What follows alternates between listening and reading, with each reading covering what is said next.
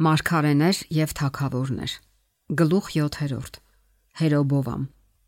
Գահ բարձրանալով Դավթի տանդեմ ապստամբած Իսրայելի 10 ցեղերի կողմից Հերոբովամը Սողոմոնի նախկին ծառան կարողացավ խելամիտ բարեփոխումներ իրականացնել եւ քաղաքացիական եւ կրոնական ոլորտներում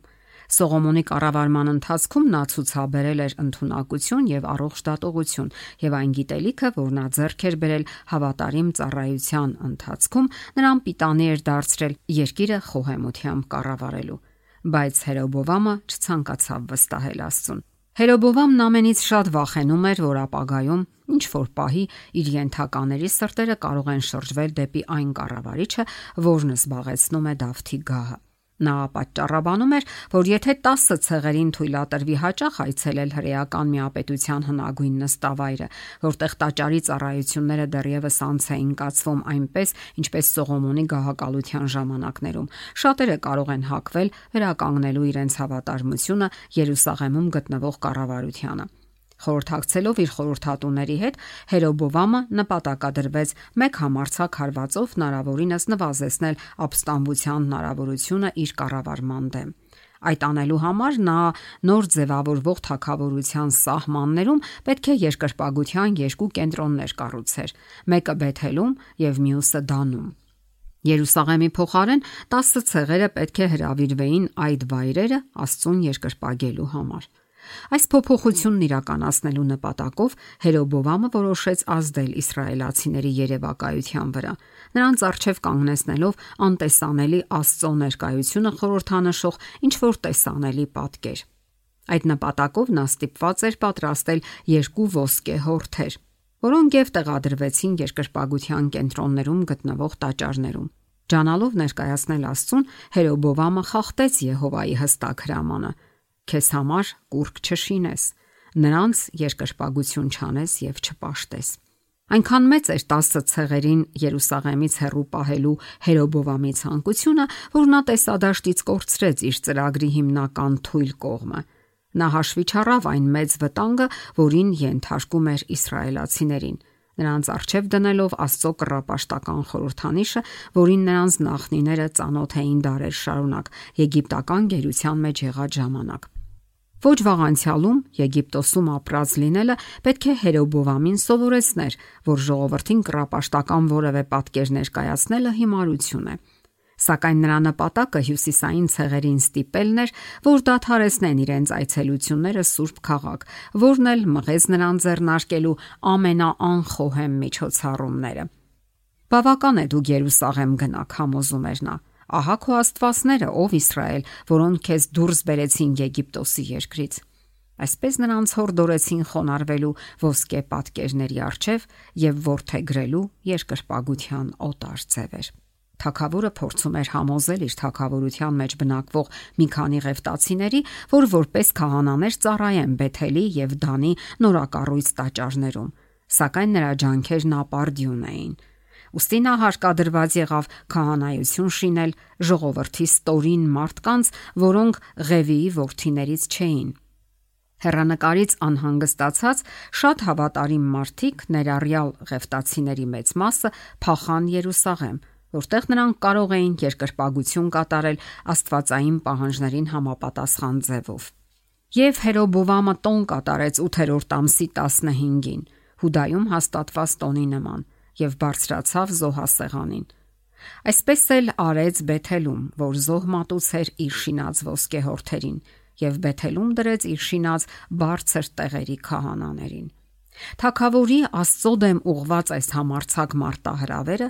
Աստծո կողմից սահմանված հաստատությունները մի կողմ դնելը չէր կարող հանդիմանության չարժանանալ։ Եվ երբ նա ծառայություններ էր վարում եւ խունկ ծխում Բեթելում հիմնած օտար զոհասեղանի նվիրաբերման ժամանակ, Հուդայի թակավորությունից մի Աստծո մարդ հայտնվեց նրա առջև, ով ուղարկվել էր པարսավելու նրան այն բանի համար, որ համարցակվել էր ներմուծել երկրպագության նոր ձևեր։ Մարգարեն կանչեց դեպի զոհասեղանը։ Ով զոհասեղան, զոհասեղան, այսպես է ասում Տերը ահա մի ворթի կծնվի Դավթի տան համար, անունը Հովսիա, եւ նա քեզ վրա զոհ կմատուցի բարձր տեղերի քահանաներին, որոնք քեզ վրա զոհ են մատուցում եւ մարդու ոսկորները կայրեն քեզ վրա։ Եվ այդ օրը մի նշան տվեց ասելով. Այս է այն նշանը, որ Տերն ասել է. Ահա զոհասեղանը կճեղքվի եւ նրա վրայի մոխիրը կթափվի։ Սեղանն անմիջապես ճեղքվեց ու մոխիրը թափվեց զոհասեղանից, որպես նշան տիրոջ այն խոսքի, որ տրվել էր Աստծո մարդուն։ Այս տեսնելով Հերոբովամը բացահայտ անհնազանդության հոգով լցվեց Աստծո նկատմամբ եւ փորձեց զսպել այս ուղերձը բերողին։ Խիստ վրթովված իր ձեռքը մեկնեց զոհասեղանի վրայից ասելով. «Բռնեցեք դրան»։ Նրա հանդուգն արարքն արագ հանդիմանանքի արժանացավ։ Եհովայի լրաբերին երկարացրած ձեռքը հանկարծ դարձավ անուշ ու չորացավ, եւ նա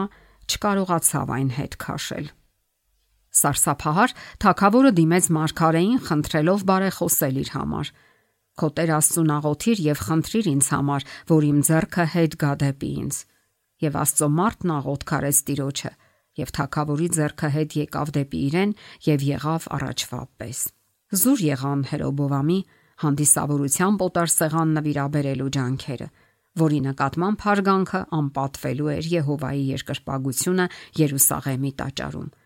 Մարգարեի լուրը պետք է որ մղեր Իսրայելի թագավորին զղջալու եւ հրաժարվելու իր չար մտադրություններից, որոնք հետ էին պահում ժողովրդին Աստծուն ճշմարիտ երկրպագություն մատուցելուց։ Սակայն նա խստացրեց իր սիրտը եւ որոշեց հետևել իր ընտրած ճանապարհին։ Բեթելի տոնակատարության ժամանակ իսրայելացիների սրտերը ամբողջովին չէին խստացել։ Շատերն էին ենթակա Սուրբ Հոգու ազդեցությանը։ Աստված նախատեսել էր, որ փորձության ենթարկվի արագ քայլերով ուրացության գնացողների ընթացքը, քանի դեռ չափազանց ուշ չէ։ Նա ուղարկեց իր լրաբերին, որ ընդհատի կռապաշտական գործողությունները եւ բացահայտի ուրացության հետևանքները թակավորի ու ժողովրդի համար։ Զոհասեղանի կործանումն Աստծո դժգոհության նշանն էր Իսրայելում գործվող այդ զզվելի արարքի նկատմամբ։ Աստված ձգտում է փրկել, ոչ թե կործանել։ Նա ուրախանում է մեղավորների փրկությամբ։ Կենթանի եմ ես, ասում է Տեր Աստված, եւ ես ամբարշտի մեռնելուց հաճույք չեմ ստանում։ Նախազգուշացնելով եւ աղերսելով նա կամակորներին կոչ է անում հրաժարվել չարագործություններից եւ դառնալ դեպի իրեն ու ապրել։ Նա իր ընտրյալ լրաբերներին օշտում է առանձնահատուկ համարցակությամբ, որpիսի նրանց լսողները վախենան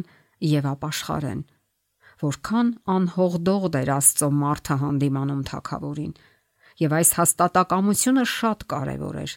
Գոյություն ունեցող չարությունները այլ կերպ չէին կարող հանդիմանվել։ Տերն իր ծառային քաջությամբ էր օշտել, որpիսի հաստատուն տպավորություն գործի լսողների վրա։ Տիրոջ լրաբերները երբեք չեն վախենում դեմ արդեմ կանգնել մարդու առաջ։ Հանուն ճշմարտության նրանք պետք է աննահանջ լինեն։ Քանի դեռ նրանք վստահում են Աստծուն, վախենալու պատճառ չունեն, որովհետև նա,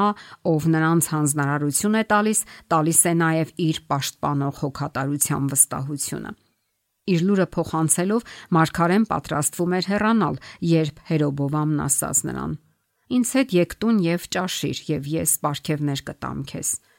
Եթե ինձ քո տանկեսն էլ տալու լինես, պատասխանեց Մարգարեն, Քեզ հետ այստեղ հաց չեմ ուտի եւ ջուր չեմ խմի, որովհետեւ ինձ այսպես է հրամայված Տիրոջ խոսքով։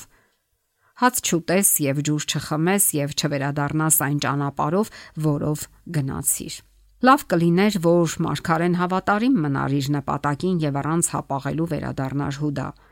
Այլ ճանապարով տուն վերադառնալիս նրան մի ծեր մարդ հանդիպեց, որն իրեն Մարգարե հայտարարելով եւ կեղծ խոսքերով Աստծո մարդուն դիմելով հայտարարեց.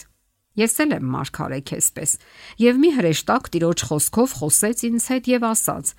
Նրան հետ դարձրու քեզ հետ քոտուն եւ թող հաց ուտի եւ ջուր խմի։ Կրկին սուտը կրկնվեց եւ հրավերը պարտադրվեց, ինչեւ որ Աստծո մարդը համաձայնեց հետ դառնալ։ Քանի որ ճշմարիտ մարգարեն գնաց պարտականությանը հակառակ ընթացքով, Աստված նրան թույլ տվեց կրելու մեղքի պատիժը։ Մինչ նա եւ նրա բեթել վերադառնալը խրախուսող կեղծ մարգարեն միասին նստած էին սեղանի շուրջ, ամենակարողի հոգին իջավ վերջինիս վրա։ Նա կանչեց Հուդայից եկած Աստծո մարդուն եւ ասաց. Այսպես է ասում Տերը, որովհետեւ դու անհնազանդ եղար Տիրոջ խոսքին եւ չպահեցիր քո Տեր Աստծո քեզ պատվիրած պատվիրանը։ քո դիակը չի մտնելու քո հայրերի գերեզմանը։ Շուտով այս ճակատագրական մարգարեությունը բառացիորեն իրականացավ։ Եվ երբ հաց էր կերել եւ ջուր խմել, նա պատրաստեց Էշը իր հետ դարձրած մարգարեի համար։ Եվ նա գնաց, բայց ճանապարհին մի առյուծ գտավ նրան ու մերցրեց նրան, եւ նրա դիակն ընկած էր ճանապարհին, եւ Էշը կանգնած էր կողքին, իսկ առյուծն էլ կանգնել էր դիակի մոտ։ Եվ ահա ճանապարհով անցնողներ կային, որոնք տեսան, որ դիակն ընկած է ճանապարհին եւ առյուծը կանգնած է դիակի մոտ։ Եվ եկան ու պատմեցին այն քաղաքում, որտեղ բնակվում էր ծեր Մարգարեն եւ ասացին նրան. Եվ երբ այս բանը լսեց, նրան իր ճանապարից հետ դարձրած Մարգարեն ասաց. Դա Աստծո այն մարդն է, որն անհնազանդ եղավ Տիրոջ խոսքին։ Անհավատարիմ լրաբերի կրած պատիժը զոհասեղանի վրա արտաբերված մարգարեության ճշմարիտ լինելու եւս մեկ վկայություն էր։ Եթե Աստծո խոսքին չհնազանդվելուց հետո մարգարեին թույլ տրվեր, որ ապահովությամբ գնա, Թագավորն այս փաստը կօգտագործեր, փորձելով արդարացնել իր իսկ անհնազանդությունը։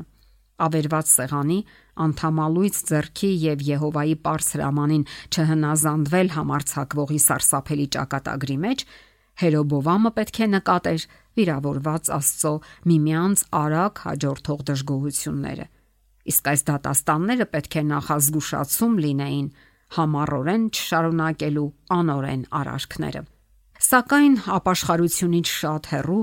Հերոբովամը հետ չդարձավ իր ճարճանապարից, այլ դարձյալ բարձր տեղերի համար քահանաներ դրեց ժողովրդի ստորին մարդկանցից ով ուզում էր ձեռնադրում էր եւ նրանք դառնում էին բարձր տեղերի քահանաներ։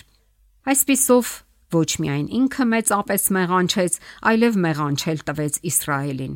Եվ այս բանը պատճառ եղավ Հերոբովամի տան մեղ գործելու համար, որ այն կորչի եւ բնաջինջ լինի երկրի երեսից։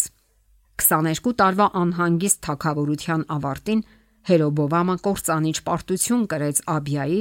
Ռոբովամի հաջորդի հետ պատերազմում։ Աբիայի օրոք Հերոբովամն այլևս ուժ չունեցավ։ Տերը հարվածեց նրան եւ նա մեռավ։ Հերոբովամի կառավարման տարիներին սկիզբ առած ուրացությունը գնալով ավելի զգալի էր դառնում։ Ի վերջո, այն հանգեցրեց Իսրայելի թակավորության հիմնահատակ ավերմանը։ Մինչ Հերոբովամի մահը նույնիսկ Աքյան Սելովից ծեր Մարգարեն, ով տարիներ առաջ արդեն կանխատեսել էր Հերոբովամի գահ բարձրանալը հայտարարեց. Եւ Տերն Իսրայելին այնպես պիտի հարվածի, ինչպես եղեգն է շարժվում ջրերի մեջ, եւ Իսրայելից պիտի խլի այս բարի երկիրը, որ տվել է իրենց հայրերին, եւ պիտի ցրի նրանց գետի մյուս կողմում, որովհետեւ Տիրոջը բարկացնելով կուրքի աստարոֆտներ շինեցին իրենց համար եւ պիտի կորստյան մատնի Իսրայելին այն մեղքերի համար, որ գործեց Հերոբովամը եւ որոնցով մեղանչել տվեց Իսրայելին։ Այնուամենայնիվ Աստված չլքեց Իսրայելին, նախապես անելով այն ամենը, ինչ հնարավոր էր, վերադարձնելու իր հանդեպ հավատարմությունը։ Երկար մութ տարիների ընթացքում երբ երկնքի հանդեպ բացահայտ անհնազանդությամբ կառավարիչը կառավարչի հետևից առաջնորդում ու տանում էր Իսրայելին ավելի ու ավելի խորը կռապաշտության, Աստված իր նահանջած ժողովրդին ուղարկում էր լուրը լուրի հետևից։ Իր մարգարեների միջոցով նա տալիս էր ուրացության մակընթացությանը դիմակայելու եւ իրեն վերադառնալու ամեն հնարավորություն։ Թագավորության քայքայմանը հաջորդող տարիներին Եղյան եւ Եղիսեն պետք է ապրեին ու աշխատեին եւ երկրում լսվելու էին Օֆսեի, Ամովսի ու Աբդիայի մեղմ կոչերը։ Իսրայելի թագավորությունը երբեք չէր թողնվելու առանց ազնիվ վկաների,